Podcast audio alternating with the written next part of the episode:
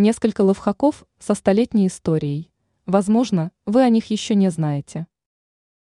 Порой мы очень невежественны по отношению к знаниям и жизненному опыту наших предков, и очень даже зря. Очень много полезных советов по ведению домашнего хозяйства дошли до нас как раз-таки через многие века. Рассмотрим несколько полезных советов, облегчающих нашу жизнь. Правильная нарезка хлеба. Конечно, если вы сами любите отрезать кусок хлеба побольше, потом положить на него кусок колбасы такой же толщины, то никто вам этого не запретит.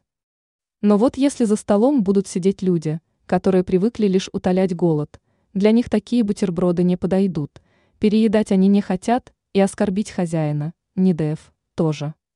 Можно нарезать даже самый капризный рассыпающийся хлеб следующим образом. Перед тем, как приступить к нарезке, обдайте лезвие ножа крутым кипятком. Теперь нарезка мелкими ломтиками не создаст для вас проблем. Удаление чернильных пятен. Конечно, сейчас встретить человека, пользующегося чернильной ручкой, крайне сложно, но такие люди есть, и иногда чернила протекают прямо в кармане.